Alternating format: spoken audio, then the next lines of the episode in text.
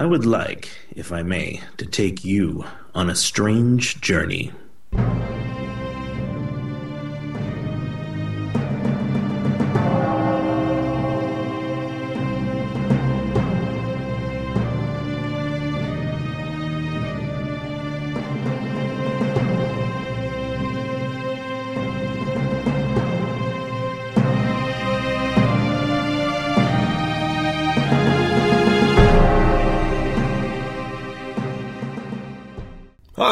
Welcome to another episode of Nine Cents. I'm your host, Adam Campbell.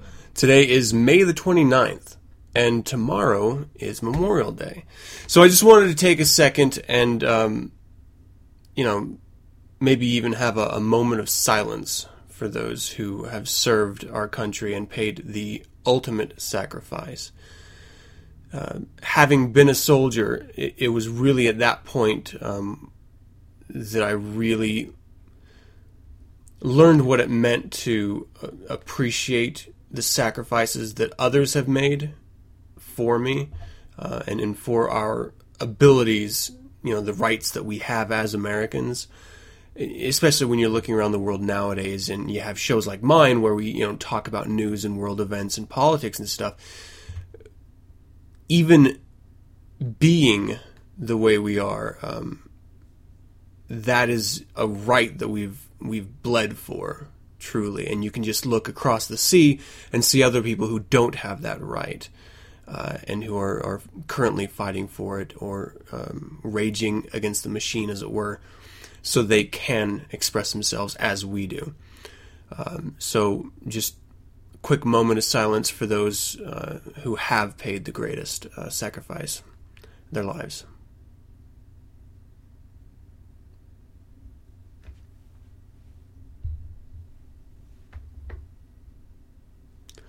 Uh, I appreciate you staying with me for that. Welcome to Nine Cents, a satanic perspective of our modern world.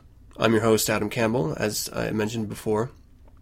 I have been working on the website a little bit, so that should be looking a little bit differently.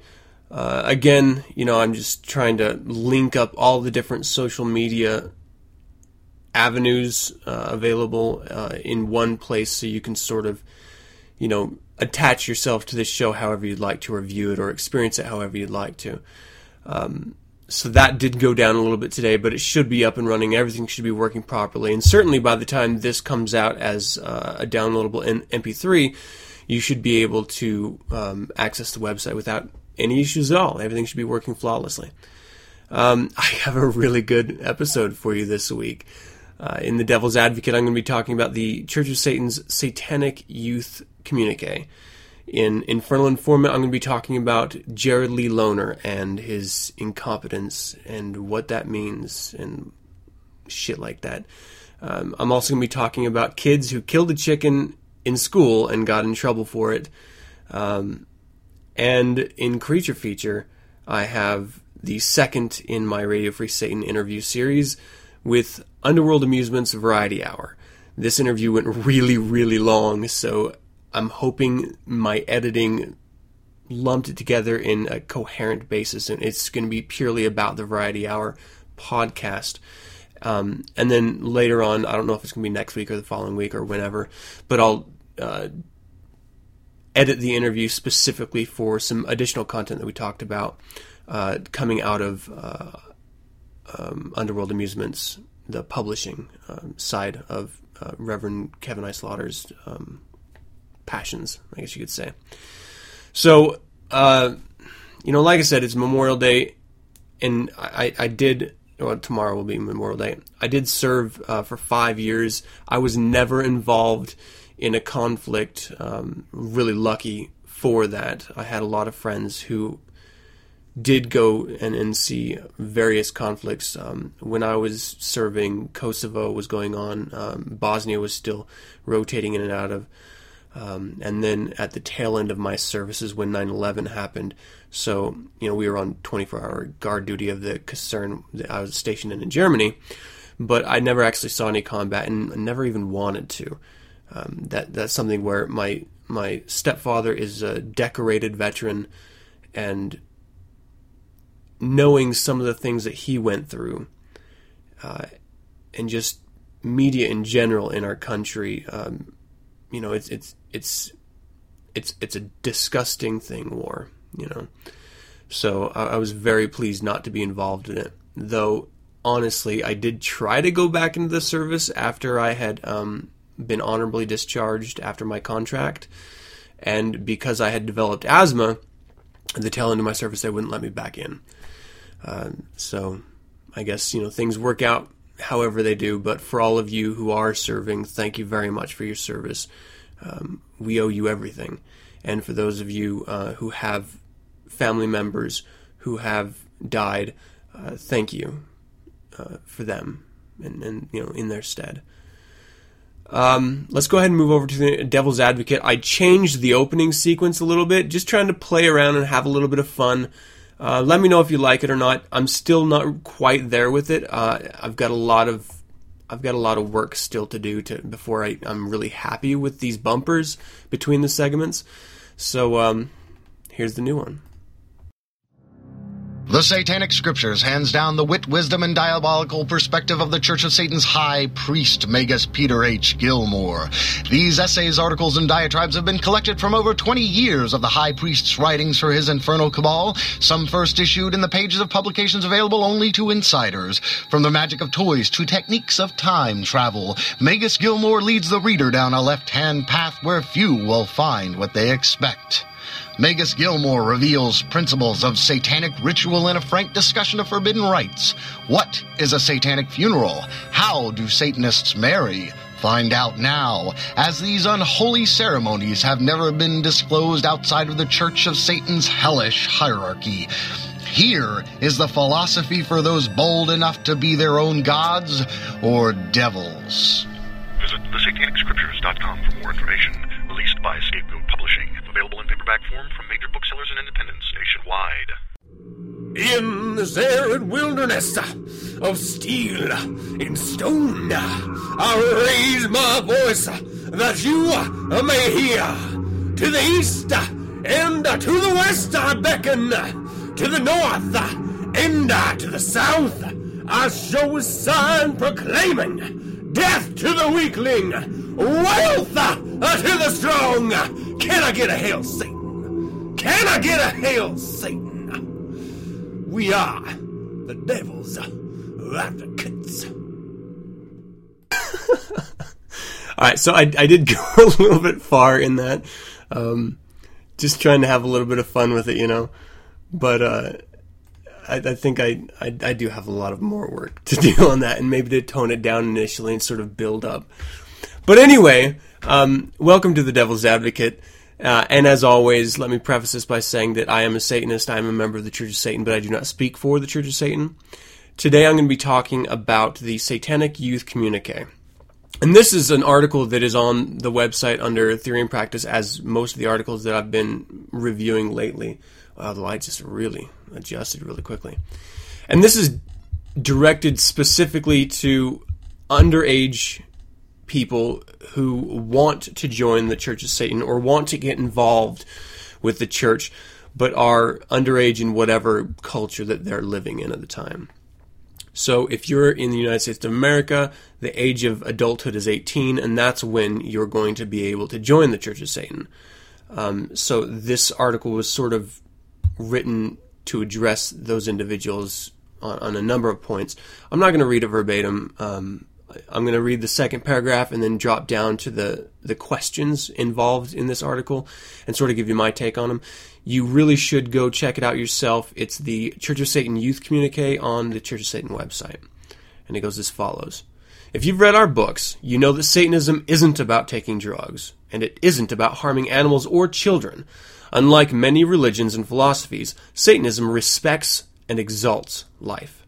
Children and animals are the purest expressions of that life force, and as such are held sacred and precious in the eyes of the Satanist. Besides, it is very unsatanic to take any creature's life against its will. It is equally unsatanic to cloud your brain and impair your judgment with mind altering substances. A real magician has no need of those kinds of things, and he should be able to bring about changes in the consciousness by the very power of his will and imagination. So if you are a young individual, the first thing you should do is go to a library or go to a bookstore or order online and get yourself a copy of the Satanic Bible and read it cover to cover. Because you cannot be a member of the organization does not mean you're not a Satanist. And this is something that you don't really discover until you've read the Satanic Bible. And if it resonates within you, if you come to an, an awakening of yourself and in your mind through reading it, well, then you are a Satanist, and you don't need a card to prove it. You just simply have to act it and be it, live it. Um, the Church of Satan, or I'm sorry, the, the Satanic Bible will help you do that. It'll explain how to do that. Well, here are some questions that this article addresses specifically. How old do I have to be to join the Church of Satan? And I touched on this already. It depends on the culture that you live in, the country that you live in, and the laws of that society. So if you're in the United States of America, it's 18. I'm sure some countries see adults at the age 14, um, and that would be fine for that culture. What we're trying to do here um, as an organization is not look like those individuals preying on children. We have a bad enough stereotype as is. You know, we don't even draw in adults. We don't look out and proselytize and try to convert people. So it would be very, very counterproductive and against um, our, our our better image if we did try to, you know, bring in younger uh, individuals. Plus, with the stereotypes that we fight off on a daily basis, um, but still are attached to us, um, having children in the organization feeds into that on a, a, a disturbing accusation level, you know, accusatory level, um, for those creating the lies. So we just want to avoid that altogether. Be an adult if you want to be a member of the Church of Satan, um, but that doesn't preclude you, as I mentioned before, from being a Satanist. Um, do I have to become a member to be a real Satanist? Absolutely not.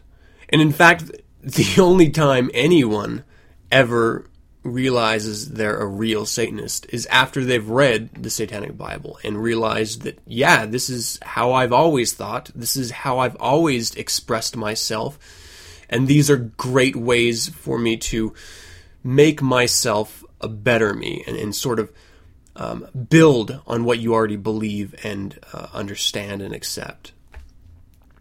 Um, Another question here. My parents and friends don't understand me and don't approve of my interest in Satanism.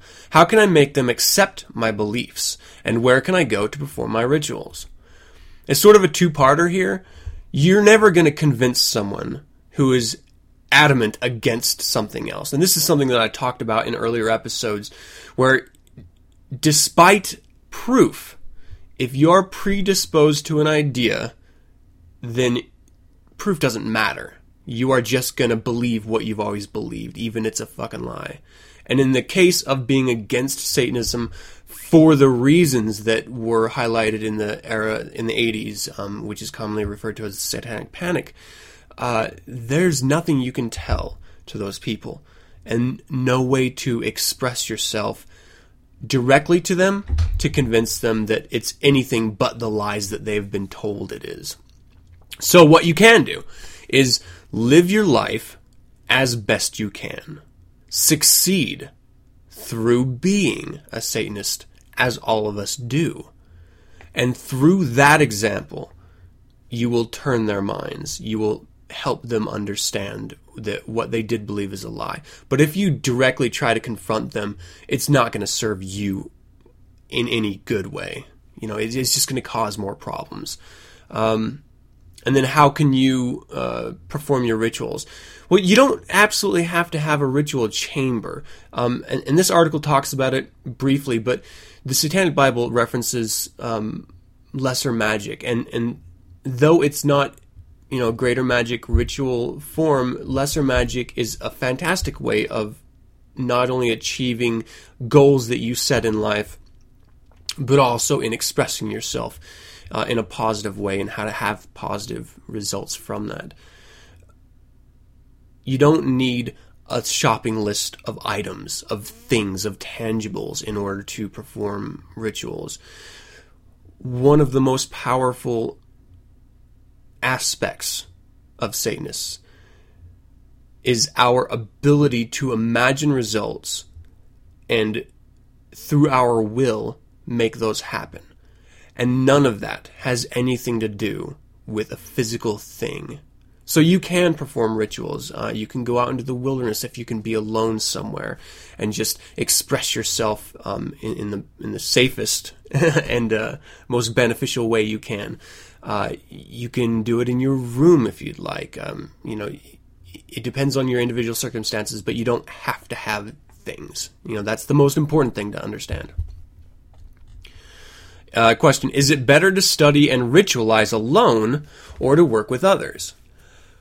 Well, you know, because we're talking specifically about people who are not members of the Church of Satan and and hopefully are not interacting um, on a professional level with other real Satanists, and I say that because it's one thing to um, uh, it's one thing to have friends who believe the same, but in the end, everyone has individual capacities of understanding. And though you may have a friend who claims to be a Satanist or an uncle or a cousin, that doesn't necessarily mean that they are a Satanist. You know, I mean, some people will will come into this um, organization and, and into this philosophy because they want to get something out of it, not because it's a true reflection of themselves. And so you always want to be careful of that. And the only way to really know is to talk to them and have a, a complete understanding of the philosophy itself. And if you are realistically a, younger individual just being introduced to it, you probably don't have that understanding. So it's harder for you to make the judgment on whether or not uh, the people you're surrounding yourself with are true Satanists. So, it, in my personal opinion, as a, as a young individual, it is important that you walk your own path. And that's sort of the way that Satanists do it anyway. Um, though there are groups of us who prefer to have greater magic ceremonies together. Um, and uh, you know, occasionally we do that. It's not something that is like a, you know a regular thing. Every Tuesday night, we're going to go perform a ritual. You know, so keep in mind the answer as I would give it to you is you are an individual, a very powerful one. You're a Satanist. You are special. So you don't need other people to prove that. And you don't need other people to validate that. Uh, another question here. Um, do I need all the things mentioned in the Satanic Bible to do my rituals? I addressed that already.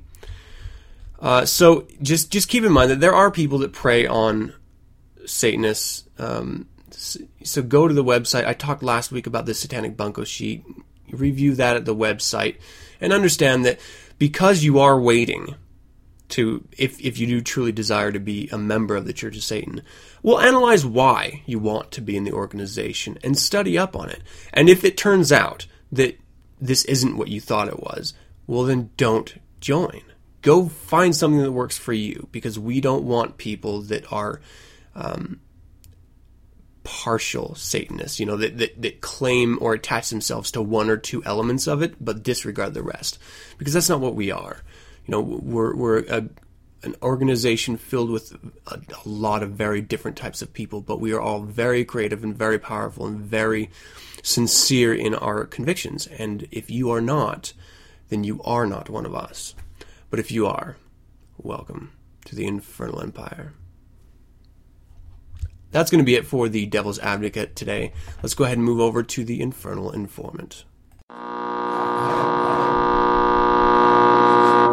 Is this, is this thing on? All right, is this thing working now? You got it? All right.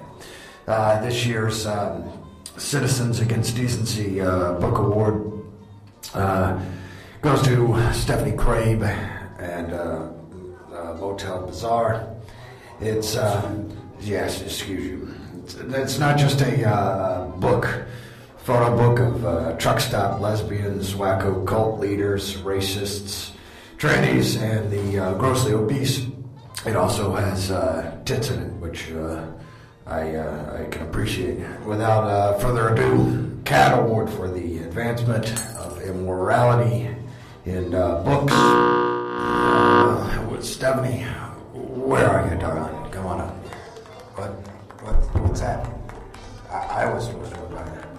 Motel Bazaar by Stephanie Crabe. Available through scapegoatpublishing.com. Bodies of darkness, earthquakes, volcanoes, the dead rising from the grave, human sacrifice, dogs and cats living together, mass hysteria, all in the Infernal Informant. Welcome to the Infernal Informant. And I have audio problems again. All right, so this is an article from WTOV9, and it is high school students accused of killing chicken for cookout. It was posted uh, May 20th, 2011, from Brooke County, West Virginia. And it reads as follows Two Brooke, hi- yeah, two Brooke high school students are accused of killing a chicken outside of a vocational classroom with the intentions of eating it at a cookout, the superintendent said. News 9 received an email about the incident Thursday night, and Superintendent Kathy Kidder, a former, I'm sorry, confirmed it happened. Two male students, a senior and a junior, were involved, Kidder said. She said that they were disciplined immediately. She said the extent of the students' punishment won't be known until the school board finishes its investigation. Kidder said the students had asked the principal if they could have a cookout earlier in the week and were told no. However, the students then went to the vocational director who approved the cookout, unaware of the principal's decision. Um, Kidder said one of the students raises chickens at home and brought two live chickens to the school on Thursday. The students allegedly snuck out of class and cut the heads off one of the chicken with a knife in the lawn outside the vocational classroom, Kidder said. I kind of messed that line up. A teacher who was inside the classroom saw what happened and stopped the student before he slaughtered the second animal.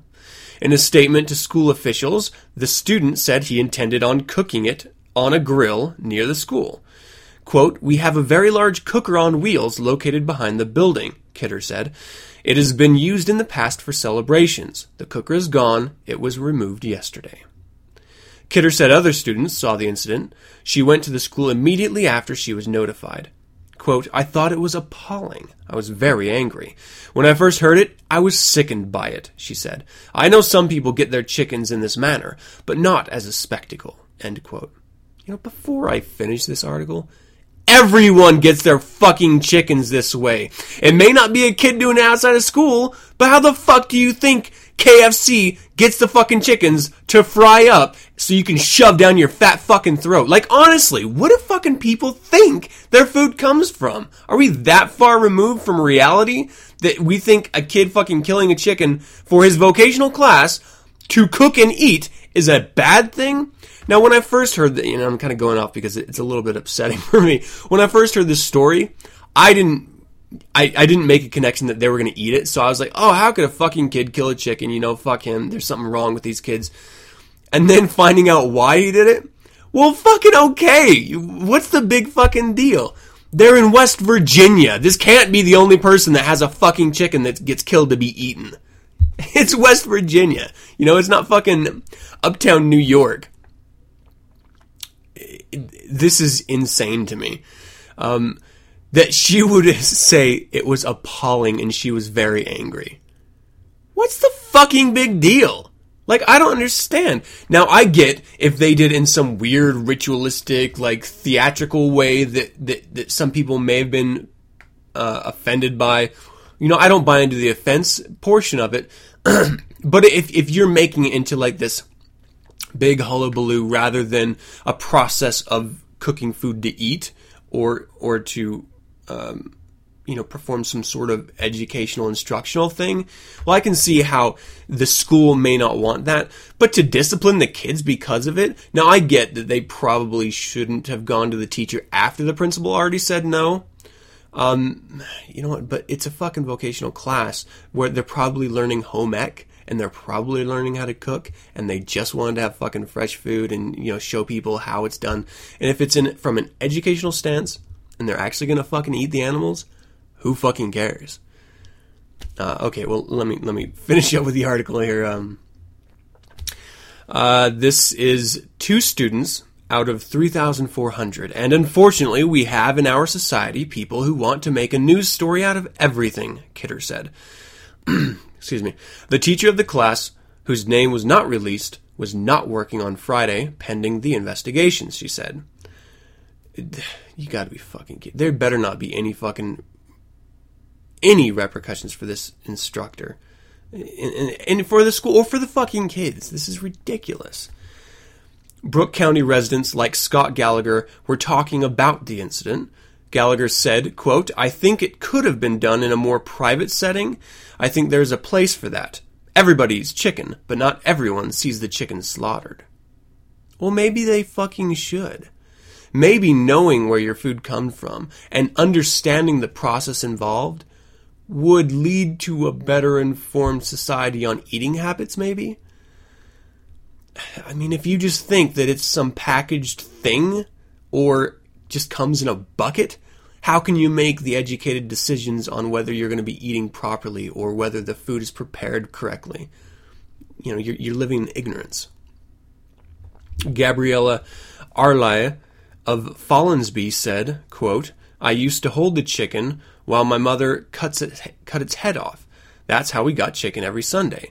Others, like Alice Brandon of New Alexandria, Ohio, said, quote, That is so gross. I think that is so gross. I don't know where their parents were, but that is totally gross. Alice Brandon, you are a fucking tard. and you are so totally gross. Give me a fucking break. it's just okay so that's the entire article. And i wanted to bring it up because i thought it was so absurd that these kids were getting in trouble in a vocational class for killing a chicken to be cooked and fed to everyone. And that people were acting like it was such a horrible thing. I just you know it's just ridiculous that we can't fucking understand or see any form of violence even if it's to fucking feed yourself God damn, it's just fucking ridiculous.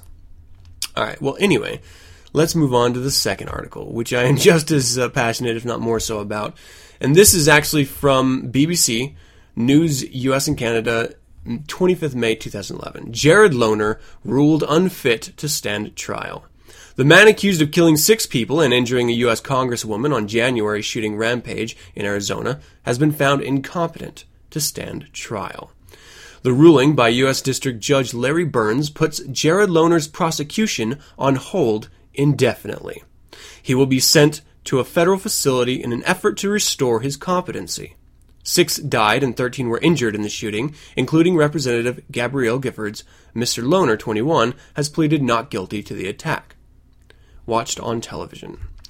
At the hearing into Mr. Loughner's mental competency in Tucson, Arizona on Wednesday, he was removed from the federal court following an outburst. The defendant, I'm sorry, the defendant lowered his head, loudly mumbling what sounded like, "Thank you for the freak show. She died in front of me." And was taken away by U.S. Marshals, the Associated Press reported. Judge Larry Burns later allowed Mr. Loughner to watch proceedings on a television in another room, then handed down his ruling. Before Wednesday's hearing, Mr. Loughner had spent five weeks in March and April undergoing a mental evaluation by court appointed experts, and Mr. Burns based his ruling on the undisclosed report.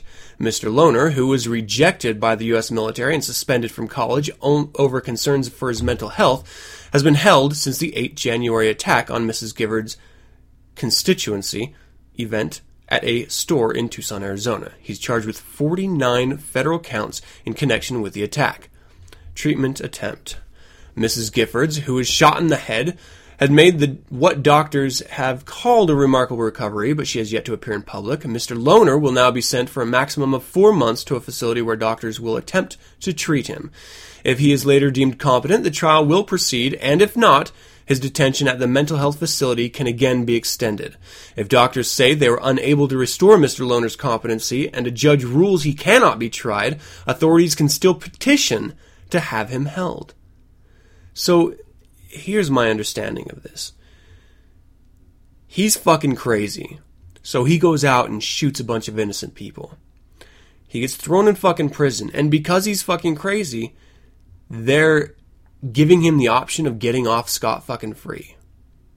It says at the end, if they are unable to restore Mr. Loughner's competency and a judge rules he cannot be tried, they can petition to have him held.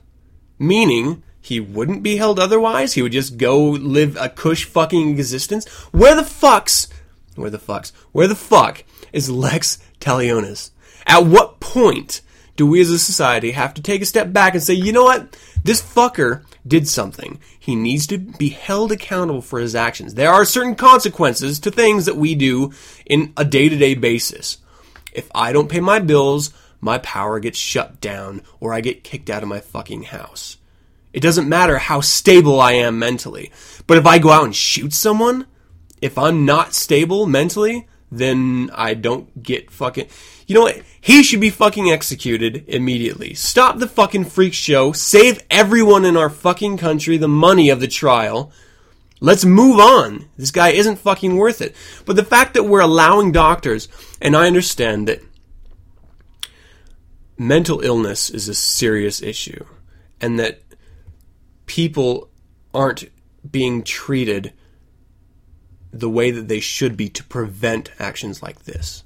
But once these actions have been done, they no longer get that fucking fair child gloved treatment. They fucking killed multiple other people. In, in this case, he fucking killed them. It is only rational to stop the fucking madness and put this bitch out of his fucking misery. If he can't be fucking brought around to a conscious state, it shouldn't fucking matter because he still fucking did the action. And is this what we're telling everyone? Is that it's okay? At what point do, and it's already going on now, so I'm, I'm just really bringing it up for fucking entertainment's sake here.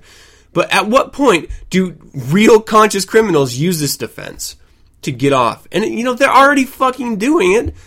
So why don't we fucking stop the madness? Why don't we just fucking allow natural order of things and just fucking put this guy down like the fucking dog he is instead of letting him fucking live a nice koosh fucking existence after fucking killing innocent fucking people. That could have been your fucking brother. That could have been your sister, your mom. It could have been you.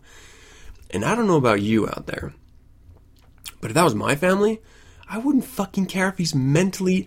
I I have no connection with this guy, and I still don't care. But I'm just saying, if it is my fucking blood that's been spilled on there, this guy needs to fucking end. Period.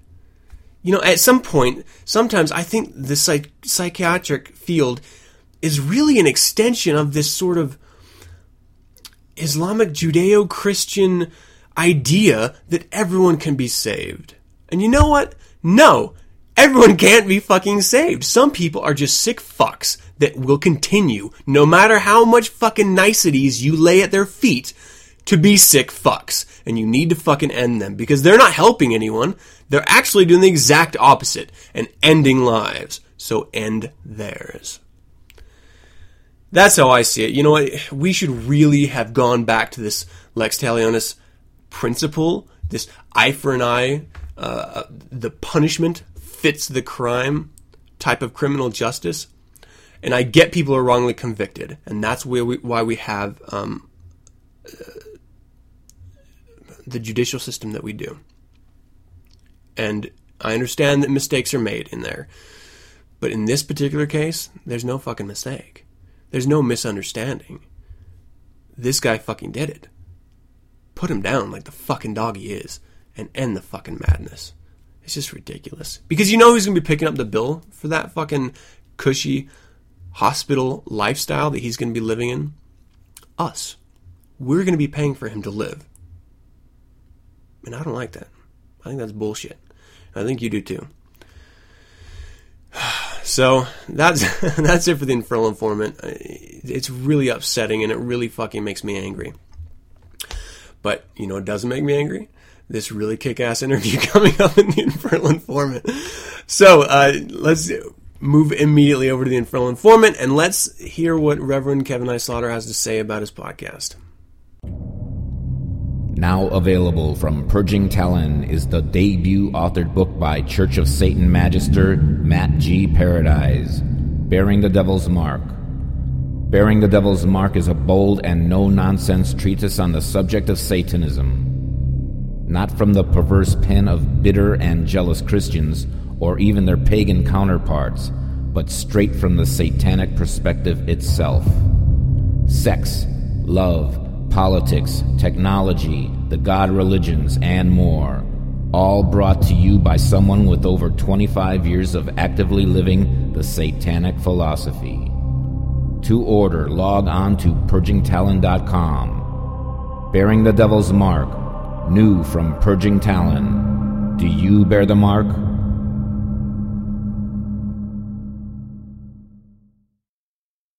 sky is dark, moon piercing the night. Through the trees the damsel in distress comes, breaking through the underbrush, fear painted on her face. The darkness hunting her is near. She is swamp, water slowing her escape. The creature nears, the damsel turns, hands rising to her sides as a last ditch effort to thrust the creature back. Welcome to Creature Feature. Welcome to another creature feature. I'm being joined today by Reverend Kevin I. Slaughter from Underworld Amusements Variety Hour. Thank you for joining me, Reverend. Uh, how are you doing today? I'm pretty good. I wanted to talk to you and uh, about your, your podcast, Underworld Amusements Variety Mm-hmm. Hour. Uh, I've been listening to this for a while, and I think it's it's fucking fabulous. I, I, I Oh, well, love the uh, thank you.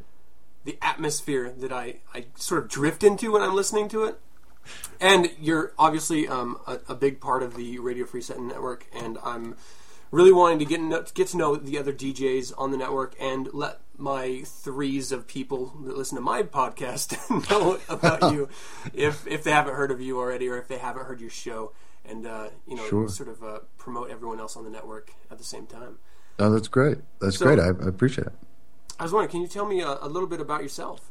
Um, sure. Uh, I'll g- try to give you the uh, the truncated uh, biography as much as possible. Um, I I think thematically, uh, I've always uh, shown an interest in kind of controlling my own media, and that really started in uh, in middle school. Uh, and I was running a a WIV BBS at, on a 2400 baud modem um, on an 8088. I was already do you know BBSing, telecommunicating uh, before people knew what the internet was on these um, privately run computer networks called BBSs. Um, and uh, in the early '90s, um, about the same time that my interest in Satanism and the occult grew, uh, I uh, kind of uh, uh, shifted the, uh, the the the theme of my BBS that I ran in that direction. There was another guy in Chicago who also ran a BBS that focused on Satanism, and I would call on my computer to hit, you know, from my house to his computer in his house because, you know, most BBSs were single phone lines, only one person could be on it at a time. And my BBS wasn't exclusive to Satanism, but there was quite a bit of it there. Um, you know, around the same time, I was also, you know, into the Church of the Subgenius and all that kind of, uh, you know, 90s, early 90s weirdness. And I published uh, two issues of a, a zine back when uh, those were big, and Fact Sheet 5 reviewed it. And um, I- I'd imagine a lot of kids are going to have no fucking clue what BBSs or, or zines are. But yeah, I actually before that, when I in middle school in the first year of high school, a good pal of mine and I published uh, zines before we knew what zines were. We basically just kind of handed it out, and uh, and and uh, they had a little bit of subversive content, and we got into a little bit of trouble my freshman year of high school.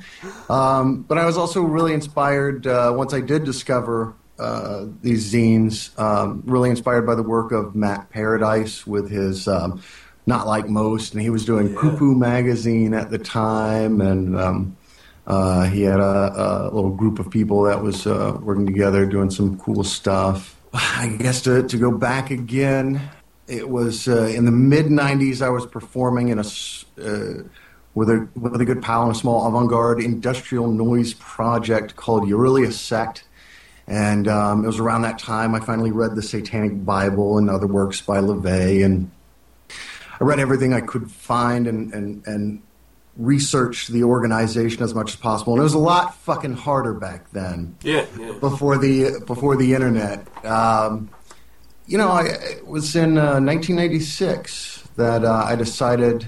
I had already decided that I was a Satanist. I, you know, I, I, I felt that label was applicable to my worldview. Um, you know, it's uh, and and that's how it is. You know, I think there was no conversion. You don't convert to Satanism. You you, you find it, and you're like, well, yeah, I mean, you know, that's that's that's correct. You know, it's like like learning gravity. Well, that's correct. I accept that. That's that's it, and, and I accept that uh, the the satanic view is uh, is is the same thing as, as as my view, my instinctual view, and so, of course, accepting the label Satanist is completely different than joining the Church of Satan. I, you know, I've always been real shy and joining organizations that really had had any kind of a meaning. But uh, but eventually, I was satisfied with the research I did on the Church of Satan. Didn't seem like a although it was a weirdo organization, it wasn't a sham scam weirdo organization. And uh, so I did that in 1996.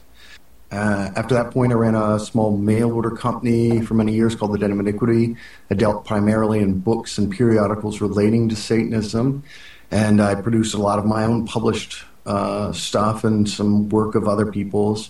Eventually, all that crashed and burned to a combination of things, including uh, hackers and uh, credit card company like cracking down on me because I ostensibly sold adult merchandise, which Friedrich Nietzsche and Anton LaVey are not necessarily juvenilia, but you know, I think I, you know I wasn't selling pornographies, but whatever. You who are you gonna, you going to argue with the credit card company? No, they're not going to do anything. Anyway, number of things that crashed and burned. I started working uh, about ten years ago.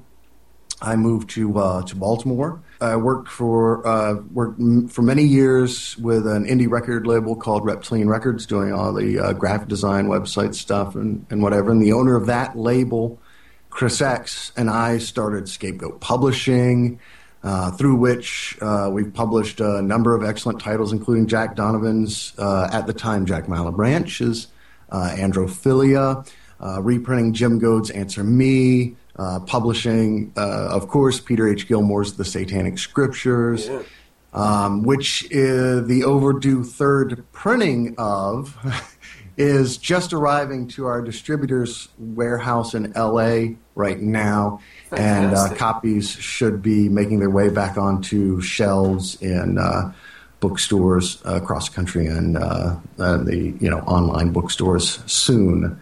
So that was delayed for few reasons, but it's uh, the printing is is here uh, and uh, will be making its way back out. I know it's unavailable for a little bit of time, unfortunately. But a few years ago, I um, I started up uh, another company for my personal projects named Underworld Amusements, and uh, and at some point uh, two years ago or so, I s- decided to uh, start doing a podcast, and uh, then uh, eventually all of that culminated in my appearance here. So it's all been worth it.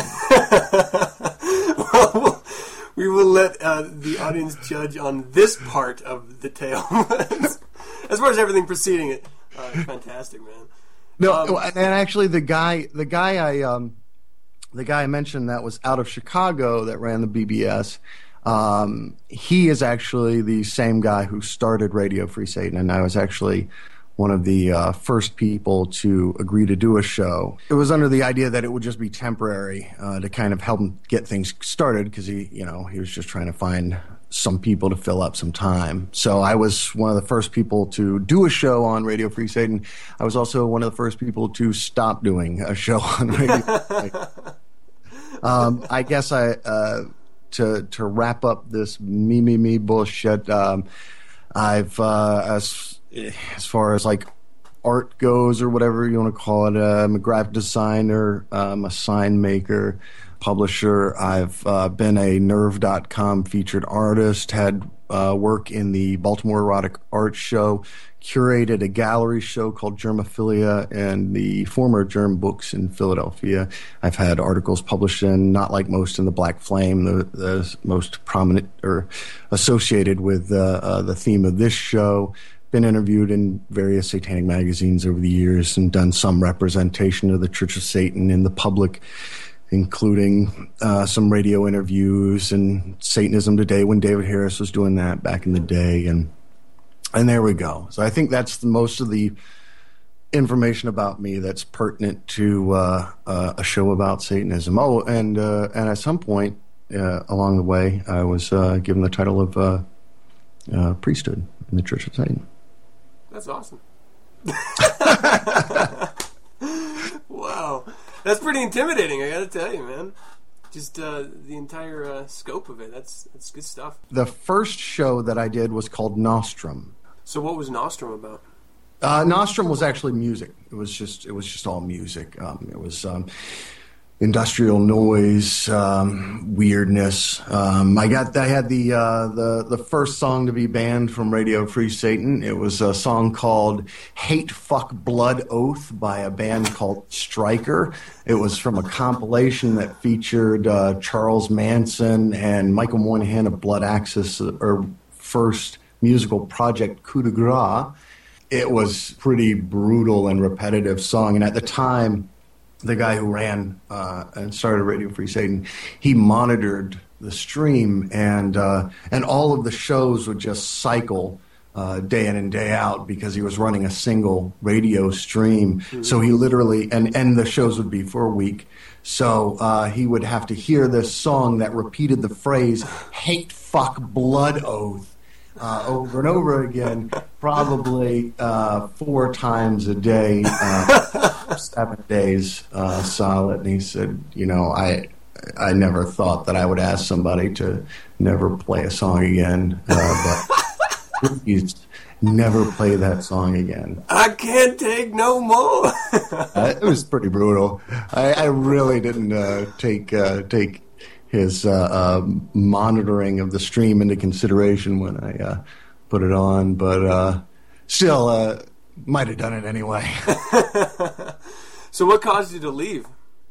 Uh, it was really just a temporary thing. I, I, I told him I wasn't able to um, to to do a a radio show every week for, and you know, I wasn't ready to commit to that for any extended period of time.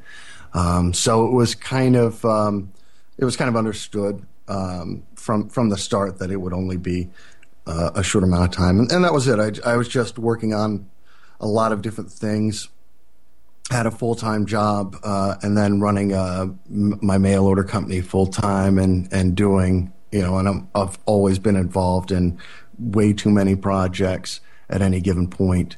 Um, and uh, and that was just you know one pro- working on a lot of different projects where I set the timetable. I can shuffle stuff around, but when there's when I've got to do a show every week, you know, whatever that you know, I just I, I couldn't I couldn't commit to that because I had too much other stuff that that I needed to take precedence over, which is why I don't do the Underworld Amusements Variety Hour podcast weekly. Um, I put it out when I think I have um, when I have the time to put together a, a, podcast where I think I've got something worth saying, or somebody I've interviewed that's uh, I think is uh, going to have something interesting to say, and um, and I put it out on that schedule, as is. So it's really just pretty sporadic then. Oh yeah, yeah, absolutely. Uh, wanted to put together. I had I had started doing a podcast for Scapegoat. Um, Scapegoat Publishing went into a bit of a hiatus uh, as far as putting out new materials, um, and I, uh, which is part of the uh, the reason I really wanted to get uh, Underworld Amusements going. Um, uh, you know, it's it's more or less uh, something interesting for me to do. Uh, that's it's fun when I do it. It helps promote uh, the publishing that I do uh, because I publish weird books that nobody gives a shit about. So find the people who do few and far between trying to reach those people. I'm gonna, you know, I figured the, you know, I, I do social networking. I have a website, et cetera, et cetera. Uh, the one easy thing I can do is put a podcast with uh, uh, a bunch of weirdos on it out occasionally, and hope hopefully that'll make its way uh, into the ether. I actually one of the reasons why I haven't put out an episode recently is because I'm trying to focus on uh, doing more video. Done a few things on YouTube, which basically were excerpts from the podcast that had still images uh, laid over it. Um, I think they looked good, but it was still stills. But I have a, a, a really nice uh, camera. It's a Panasonic GH2 that does amazing video, and it's a it's like a Micro Four Thirds. It's a DSR DSLR t- type camera that does really great stills and great video. Um, I have uh, I invested in lavalier microphones and um, tripods and all of and, and all of that shit in order to to to maybe do some video work, which is a lot more uh, time intensive. I've done some video editing in the past. A couple of days ago, got a new system that can handle high def video, and uh, I'm editing a uh, a lecture that I gave at. Um, uh, a local art school. It's uh, MICA, the Maryland Institute for Art Fags, whatever. Um, I've actually heard excerpts of that, I, and I, I, listened to the stream that you had put up, the early cut. Oh, okay. The, and, uh, the, the I, I really want to hear the full thing. Yeah, I was really, really happy with uh, with how it came out. The lecture's about an hour long, and then I did about um, you know twenty minutes or so of Q and A afterwards. It was it was it went really well. So I want to put a nice video package together, primarily to help m- me learn the um, learn the software. You know, uh, learn how to and and you know, but also because uh, I think it's uh, I think it'll be interesting. It's the topic is is uh, Satanism and the Church of Satan. I think I uh, the main goal was to uh, give a lecture on Satanism that wouldn't bore me if I listened to it. Um, I, I, you know, one of the amazing things about Peter H. Gilmore is he's always really good at giving a discussion about the fundamentals um, and uh, uh, going over the same basic shit over and over again. And I can't. He does a great job at it. I've considered myself a Satanist since 1996. You know, I've heard the nine satanic statements, although uh, once or twice before. Yeah. yeah. Um, and uh, so I tried to. So I give some of the basic information, but uh, I also hopefully there's stuff, uh, something interesting in there for for people who have uh, been around the block one or two times. I tend to really enjoy hearing other people's takes on it because you know we have sort of the archive on the Church of Satan website of of interviews and stuff. But I always like hearing people I haven't heard before talk about it. Sure. I think um, though the message is the same, there's always a slight different take on it. Oh yeah, and and certainly in the delivery, and that's how. You know, personally, I, I really that's the part I enjoy about it because you know obviously the information is, is never changed, so Mhm. you're never going to get like fresh new anything, except for individual you know stories and essays and stuff. Yeah, But, yeah, yeah. I, I it's really a variation upon a theme uh, to to some degree, as far as the Satanism goes. Yeah. You've been a part of Radio Free Satan for a while, pretty much on your own schedule for releasing podcasts. Maybe we can talk a little bit specifically about the podcast um, variety. Sure. Hour. For those of you who haven't heard this, what the fuck is wrong with you? More seriously, uh, it's it's almost invariably always about a piece of literature surrounded by music and character. I would say. Uh, h- how would you describe your podcast? I have a hard time doing that because I've had to try to describe it a few times, and uh, I think one of the things I um, decided to call the Variety Hour because uh, even though I tried to put some sort of limitations on content and form on myself early, I knew I wasn't going to stick to it very well. So I knew not only would I not be necessarily consistently putting out an hour's worth of uh, information, but uh, uh, it uh, it wouldn't be uh, it wouldn't be the same stuff all the time. So I even have um, I have a couple of episodes that are purely going to be musical, but it will have an, you know interesting themes.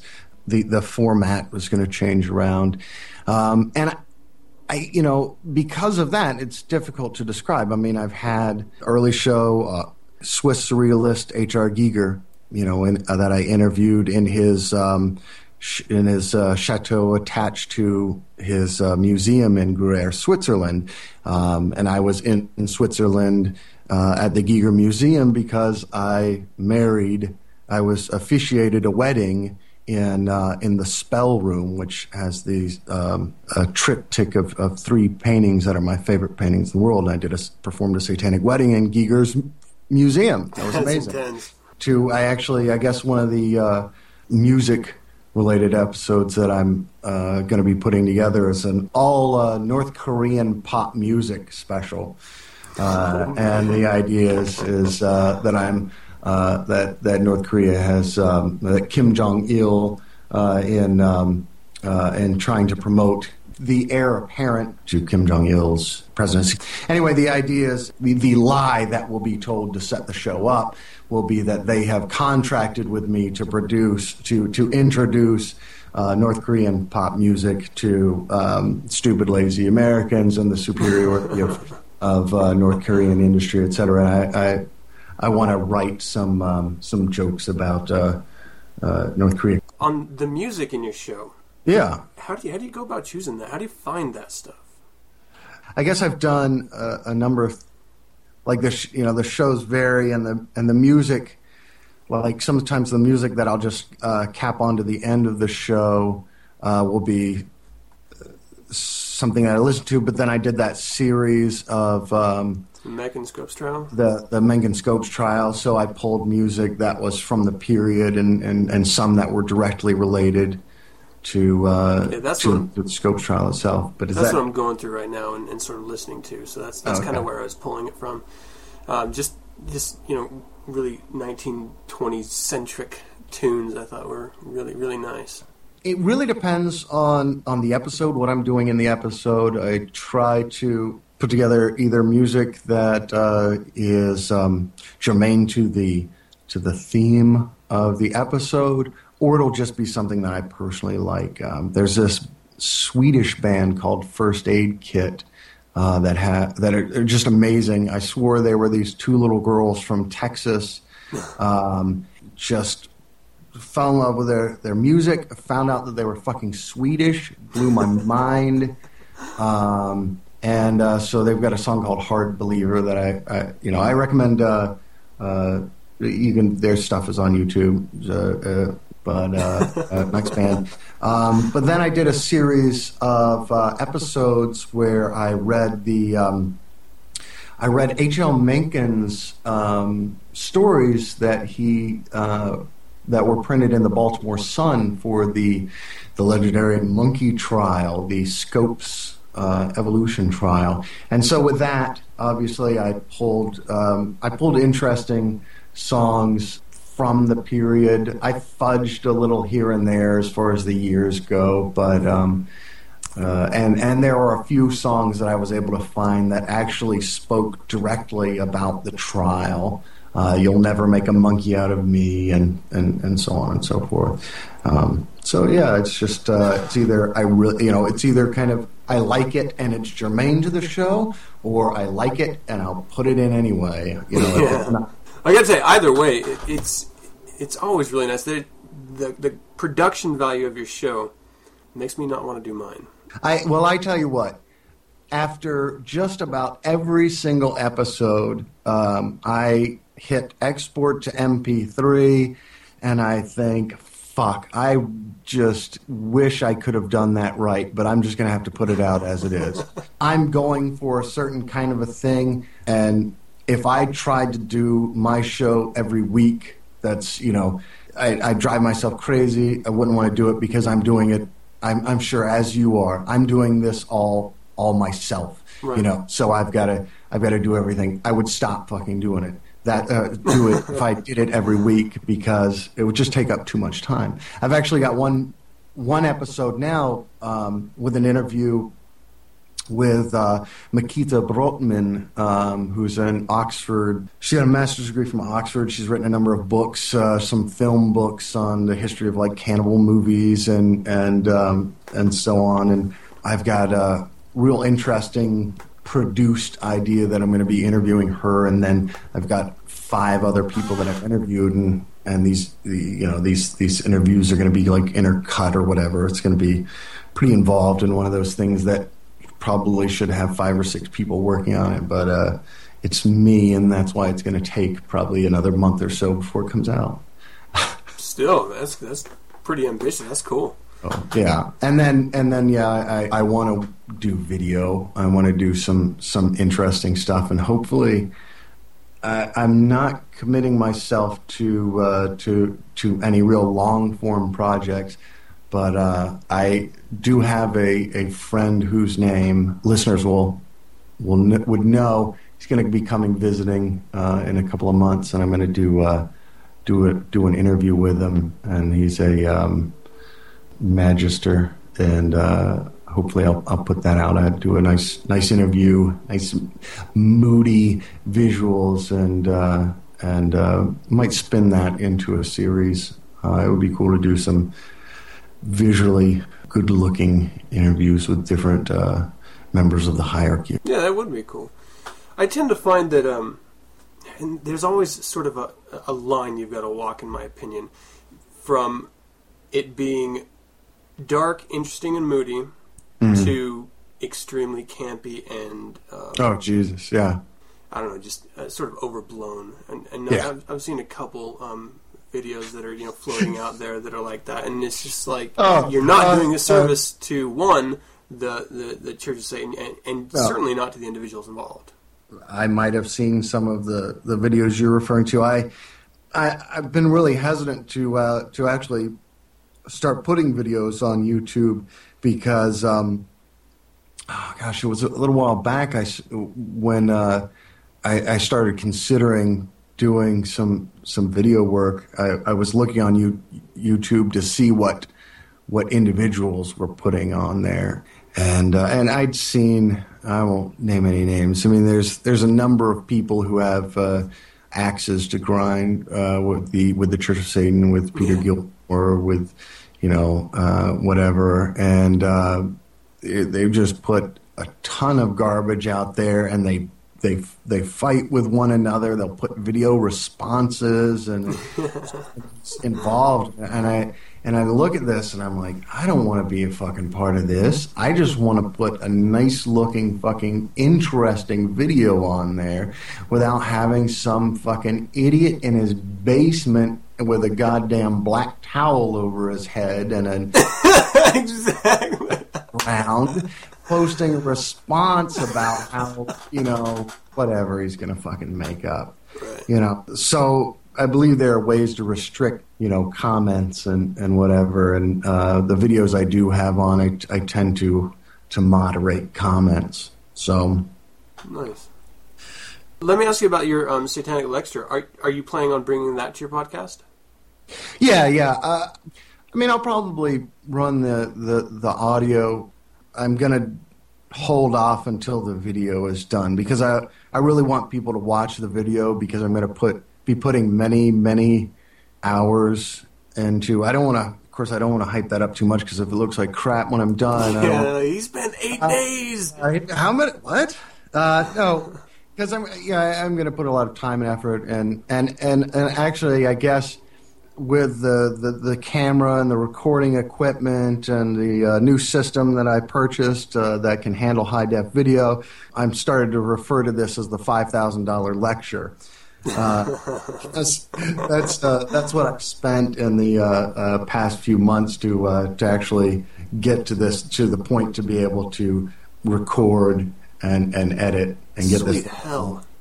You know, obviously that's that all that is an investment in equipment to do stuff in the future, and the, the lecture is just kind of the first. Um, will be the first significant video. So you would, you would have that recorded with your equipment? Yeah, yeah. I I, uh, I use my my GH2 to uh, to film that. Yes. so when I you know uh, as as speaker, uh, as as uh, both crew and talent. I come into this classroom full of students, waiting uh, some uh, some with already uh, uh, uh, you know an oppositional frame of mind, and uh, here I am with a giant bag, and I have to run to the back of the room, set up a tripod and camera, and then uh, you know then walk back up to the front of the room uh, in front of everybody, and then uh, then start giving my lecture. So, no, but it worked out well. I got, you know, really good uh, engagement afterwards, and uh, although one of the uh, one of the students arrived with this just giant oversized crucifix on. Oh, no. and, uh, I, I didn't have a single single aggressive like comment or question afterwards. It was all pretty pretty sincere. I didn't really hold back at all. As I told uh, it, part of my lecture was. Uh, I'm not here to sell you incense, pewter trinkets, or books of secrets. I'm a professional graphic designer, publisher, and sign maker, among other things. That said, I'm also not here to change your personal beliefs, and I'm certainly not here to recruit. Satanism is not evangelistic. Don't take offense, but I don't care if you agree or disagree with me at the end. My goal is to entertain you for a few minutes, maybe give you something to consider. Then I'll answer a few questions, and then we will most likely never cross paths again. The commendation received from speaking to you has nothing whatsoever to do with, with the future state of your souls or the associations you choose. That said, I'll answer questions when I'm done, and I will take them seriously. So, you know, I start off telling him, you know, I don't give a shit if I change your mind about anything I say, uh, but you know, it is it is how I see the world, and that's what I've been invited uh, to to talk about. I cut the interview off there. We did continue to talk for quite some time about a lot of other topics, but you know, because this segment that I'm running is specifically about Radio Free Satan, I wanted to make sure that you know that's all I brought to you. And you know, it was like just over half an hour, and there's a lot of other things that I wanted to talk about before and and now afterward. So um, I hope you enjoyed that. I enjoyed I enjoyed talking to um, the Reverend and uh, really great guy actually um, who does a really great show. So if you if you haven't seen or listened to Underworld Amusements Variety Hour as of yet, get your ass out there to Radio Free Satan or to underworldamusements.com and listen to it because it is certainly worth it. Uh, really great production value. All right, and, and so let's go ahead and move into. But I, I wanted to re record or bring this back because it's been a while since I've done a Bizarre the Bizarre. And I wanted to do one tonight that I think is a little bit funny and entertaining. So if you stuck with me through all of that, uh, maybe you'll stick with me just for a little bit longer, uh, this last little segment. So let's move on into Bizarre of the Bizarre.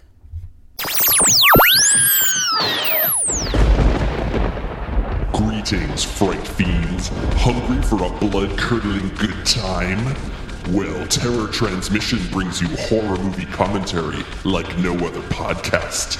Listen in as your handsome hosts examine all of your current and soon to be favorites from the past. Tune in through iTunes or the show's official website, www.terrortransmission.com, where you can also find horror chat, on site movie reviews, horror DVD release dates, and more. And don't forget to check out Terror Transmission on Facebook, MySpace, Twitter, and Flickr. Terror Transmission, the greatest horror commentary podcast ever.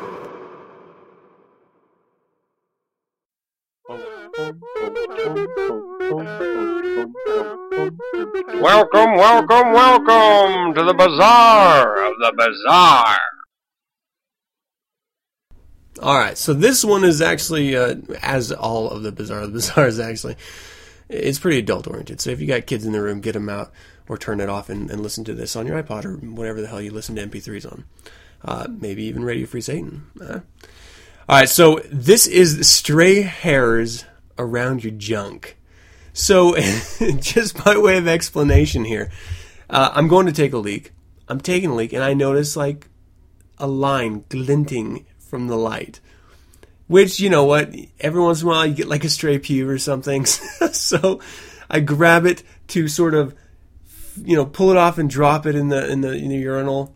And it tugs around my head. So I'm like, what the fuck is this? And it's like wrapped around. So it, I immediately I understand this is not a pube because I don't have these freakishly long, fucking like three foot long pubes that wrap around my junk. I mean, maybe some freak out there does, but I'm not one of them. So I pull it, and it literally, like a noose, tightens around my, my junk. And I'm like trying to look at this like like it's a fucking sailor's knot, and I'm trying to undo it all around myself. All the while, people are coming in and out of the bathroom behind me, and I can only imagine what they were thinking that I was fucking doing. But you can't just leave it because it's literally you know, like when you put your hand around your arm and you squeeze, you know, your skin sucks in a little bit. And that's what it's doing. Like it's pulling together. really weird. So I finally get it like untugged and I can see that it's still, you know, like either just like sitting on my boxes or something. So I, I yank it out and I actually feel it coming from all the way behind on my ass. Like this hair, this rogue hair. And I think, I think my wife might have planted it. like, she laid out this carefully little fucking hunter's trap of a hair in my boxers or something. So as soon as I stepped into him, it was just like slink, bear trap right around me. It was it was fucking everywhere. So it literally was pulling, and I felt it like coming from as if it was coming straight from underneath me, like I was riding a rope backwards with nothing on. It was very uncomfortable. It was very weird. I can't be the only one that this has ever happened to. But it was so obscure just to pull this hair out initially and have it wrapped around me and then tucked all back in between some other stuff behind. It was just so weird. Um, and I gotta say, it, it wasn't altogether terrible feeling. but anyway, so that's that's the bizarre, the bizarre for this week. Rogue hairs around your junk. Have you ever felt that there was a level above being human? Do you feel as though you are better than most mortals? If the answer is yes, please explore the Temple of the Vampire. www.vampiretemple.com The Temple of the Vampire. Are you one of us?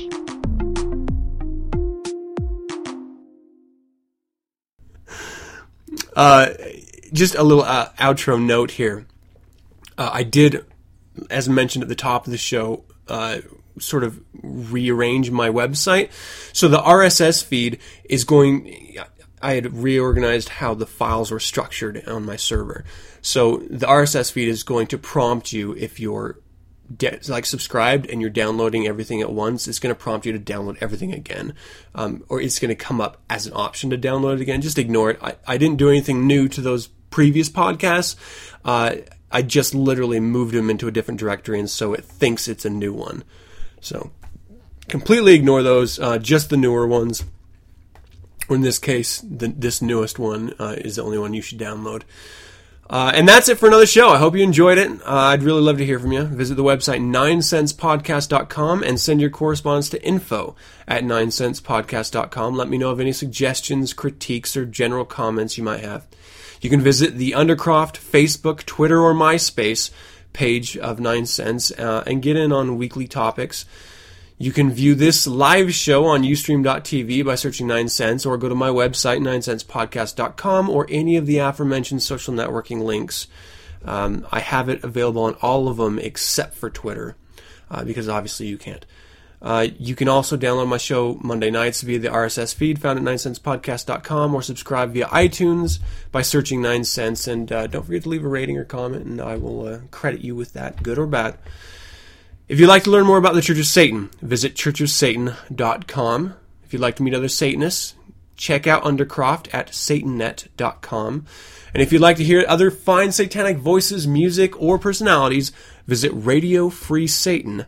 It's an online streaming radio site, and you have to go there. You have to go there to get me, but you have to go there to get Underworld Amusements Variety Hour uh, that we talked to this week, last week, The Devil's Mischief, and a lot of other really great shows that I'm going to be bringing to you in the weeks to follow. And before I go, uh, once again, I want to talk briefly about my children's book, How Crow Got a Scare Back. It's a tale of a scarecrow who forgets himself and finds his inner strength in the unlikeliest of places. It's filled with satanic reference, so it must it's a must have for all you your uh, little ghouls and and uh, warlocks and witches in the making. You can learn more or purchase the book, excuse me, by visiting adampcampbell.com forward slash crow. There's also a Facebook page and an Undercroft page under How Crow Got a Scareback. And once again, thank you for joining me.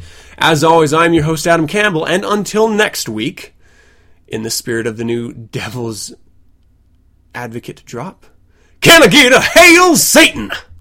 Hail Satan.